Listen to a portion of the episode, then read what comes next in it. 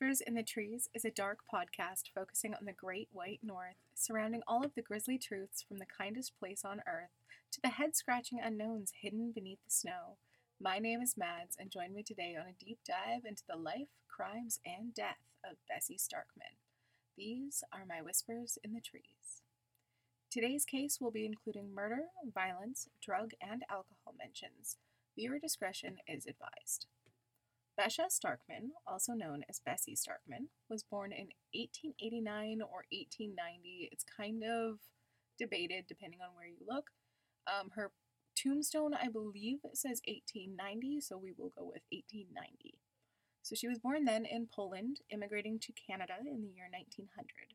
She was a bouncing baby girl born to a middle class family that was destined to become Canada's most high profile female crime boss. Speaking of that, she was the very first one. She and her common law spouse, Rocco Perri, ran a drug and alcohol smuggling business during the Prohibition era across Canada and the United States. When she was 18, Bessie married a man named Harry Thompson. The couple had two daughters together, and in 1912 they took in a boarder named Rocco Perri. I believe that just means he was like a tenant of their house at this time. So, yeah, he was an Italian immigrant that started an affair with Starkman very quickly. They got hot and heavy like that. Like, come on, guys. They ran away together, Bessie leaving her husband, daughters, and her Jewish faith behind for this man. He must have been something else. The couple opened up a grocery store of their own by 1916 in a Jewish Italian neighborhood in Ontario. He first became known to the police for keeping a disorderly house. What this essentially meant was she was charged with running a brothel, which is where female people, female tenants, acted as prostitutes out of the home. Bessie claimed she had no idea what the women were doing at the home, but she was very swiftly convicted. In 1916, the Ontario Temperance Act came into place, making it illegal to own or have any sort of alcohol outside of the home. That sounds pretty boring, but whatever. Hey, whatever. Liquor stores and bars quickly shut down, and Bessie and Rocco saw a new business opportunity, one they believed would be extremely profitable, far more profitable than the grocery store the two of them owned bootlegging. Rocco became known as the king of bootlegging during this era, and he was known to remove the rule that barred women from joining the mob. Because of this, Bessie became a driving force behind their operation. She would be in charge of money laundering, making deals, and having discussions with other gangs, negotiations, and making deals with suppliers of the alcohol, and she covered the payroll of the game. She was a goddamn machine, this woman was. By 1920, 20, that was really well said. By 1920, the couple were able to move into a bigger and nicer home. The two of them spent money on diamonds, fancy cars, a lavish home. They just lived the rich lifestyle. They lived it up. Until the police came knocking on their door and asked about the bootlegging. Oh, wow. Should have seen that coming. Obviously, the two of them denied having any involvement, but they were charged with perjury. Bessie had her charges dropped, but Rocco received six months in prison. In 1927, at the end of the Prohibition era in Canada, Bessie had to find a new source of income the drug trade. Couldn't go for something legal, couldn't do the grocery store again. They went with the drug trade. She was held in 1929 by the RCMP for a drug raid, but was ultimately released due to a lack of evidence. On August 13, 1929, the couple were stepping from their car after an event. It was just before midnight as Bessie was met by two men and shotgun fire blazing. Rocco was heard by a neighbor that was walking their dog that Bessie had been shot. It's thought that the men shot Bessie and then instantly got into a getaway car, driving off, so she had to have been the intended target. Makes kind of sense because what else would they have done if they got into the house, why didn't they rob the place? Why didn't they shoot Rocco? Why didn't they do anything else? Her killers were never found, and their true motive was never uncovered. And again, there was nothing missing from the lavish home, and Rocco Perri himself had not been hurt. This led many to speculate that she could have been shot by angry members of her own gang, or she was said to have a debt to some gangsters from Rochester, New York after a drug deal gone wrong. Or maybe her husband, Harry Thompson, the one she left for Rocco Perri, was involved. Or maybe Rocco Perri himself was involved, because again, he wasn't touched. Why wasn't he touched if it was an angry gang member? It's due to a drug deal gone wrong in Rochester, New York.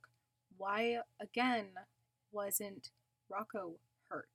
Rocco was Bessie's second hand, or Bessie was Rocco's second hand. They were the king and queen. Likely, they both would have been targeted at this time. So, why would they run away before hitting him? It is possible that there were some salty men inside the gang still angry that Rocco had changed the rules and allowed Bessie to be involved despite the fact that she was a woman. They could have been angry that a woman at this time was so successful in running what was thought to be a man's business. So they targeted the woman, not the man who changed the rule. Again, not making much sense in my head unless they just really liked Rocco. Hmm, something seems a little off here to me. It is also said that it was Rocco who turned his wife's funeral, or I shouldn't say wife, his common law spouse. His, he called her his wife. He turned his common law spouse's funeral into the spectacle it would become. He had taxis available for every Italian man who wished to attend and allowed 10,000 people into his home to see his wife over the three day period of mourning before she was buried. At one point, people were said to actually hold the doors closed against the onlookers who flocked to see her on these days. She is buried in the Ahev Zedek Cemetery in Hamilton. Again, I'm very sorry if I've butchered this name. I tried looking it up before I pronounced it, but I'm terrible with names. I'm doing my best out here. More than 20,000 people attended the funeral. This is double the amount of people who actually saw the body while it was in that three day period beforehand. So many people attended the funeral, the streets flooded with the crowds. A reporter for the Toronto Star reported that the procession of cars that brought Bessie to the funeral was so long that when the first car arrived at the cemetery, the last had yet to leave Bessie's home around six kilometers away. The hearse actually broke down one and a half kilometers from the cemetery, and onlookers swarmed to try and get a final view of the famed Bessie Starkman. It is said that police actually needed to be called so that the funeral could progress when it was time, as too many people wanted to get one final look at the famed mob queen. Rocco's brother in law, Mike Serge, was in prison on a three month sentence for having alcohol in his possession during the Prohibition era. He was sentenced the day that Bessie was shot, and he was actually temporarily released so that he could attend the funeral. He was brought to and from the event by the sheriff's officer, Jim Peelry, who would also show his kindness to the family by being the one to tow the hearse when it had broken down. Because of the controversy surrounding her life and the fact that her common law husband was not Jewish, the local rabbi refused to bury her, they actually had to go and find a visiting rabbi who just happened to be in the city at the time to come in and do the burial for them. There was no cantor, which is a trained vocalist in the Jewish faith who will sing prayers and religious songs. Very important at a funeral. The rabbi also did not give a eulogy, and when she was brought to the plot, she was not taken to the Holy House, which is a temple or small building where the Jewish dead go through a sanctification before burial. Usually, here the bodies will be washed and ceremonies are performed to make them holy. This ritual did not happen for Bessie. She would then be assigned the burial plot next to a fence post, as far away from the other burial sites as they could possibly put her. I guess they were ashamed to have her there. Whatever. On her headstone, she originally had Rocco's last name, stating Bessie Starkman Perri, but since then, the second name has been removed. It now only says Bessie Starkman. It's said that Rocco spent an estimated $3,000 on the flowers for the funeral, putting on an extravagant show of wealth. There were said to be exotic blooms, and in their midst sat a banner, and written in gold was the message, To my wife. He tried to follow Jewish traditions as best as he could, having he and the other men in the temple wear hats, as they could not wear yarmulkes, as they themselves were not Jewish. They tried to respect Bessie like this. They tried to respect her Jew- Jewish faith this way. Or was it just a show? When the pallbearers tried to get the body to the gravesite, they actually had a fight with the rabbis because the rabbis were giving their final um, prayers. And as this happened, the Italian men who were the pallbearers at this time held up their arms in a cross, which was a huge insult to the Jewish rabbis. They then, the rabbis, looked at the men and just said, Get out, get out of here, get the body out of here, get it out. They then took Bessie to the gravesite they had, fighting through the crowds. Literal fist fights, and angry people fought to try and get another close up look at the famous Bessie Starkman. I can only imagine what the people who were there to actually bury this woman, the people who actually cared for Bessie and wanted a true final goodbye, were feeling as they were in the midst of this chaotic spectacle. As they finally lowered Bessie into the ground, Rocco just lost control. The overbearing heat of the summer sun in Ontario got to him, and he nearly keeled over into the grave. His sight was ripped as he was pulled back from the crowd, family members beating back the crowd as onlookers tried to figure out what was going on. The family of Rocco dragged him to the car as they opened up his shirt, opened up his suit. They were screaming for water, trying to get him away from the scene and just trying to look after him. It said that they were also whispering and muttering small endearments to him and just trying to calm him down. While all of this was happening with Rocco, both of Bessie's daughters were just wailing over the loss of their mother until they fainted, just wailing and wailing and wailing until they collapsed under the heat of the Ontario sun. Friends also had to fight off crowds from viewing the women, wanting to figure out what was going on. When they woke up, they were then led to the side of the grave where they sat in complete silence through the rest of the funeral, just staring at their mother until they couldn't anymore. After the funeral, Rocco donated all of the flowers he had and sent them to various hospitals so that they could bring someone else happiness through their dark times.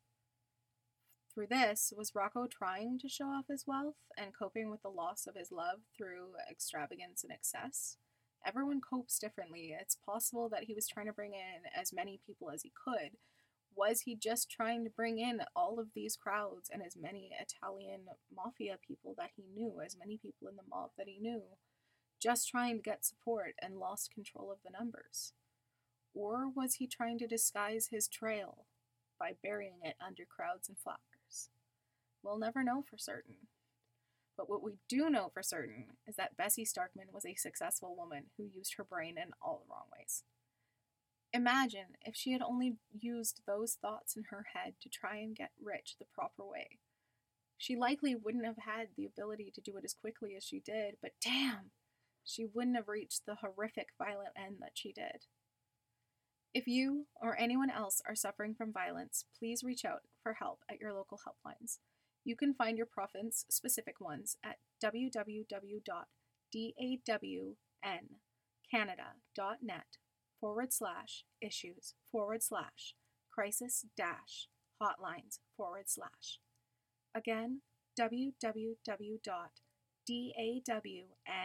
canada.net forward slash issues forward slash crisis dash hotlines forward slash. This website has all of the hotlines and resources you can possibly find for Canada, listed by province to help with different types of abuse. You deserve all of the help that you can possibly get. You or someone you know is suffering from a mental health crisis or needs someone to talk to about anything at any time you can dial 833 456 4566 for the Canadian Suicide Prevention Hotline. This is available 24 7, 365. They are available in English or French.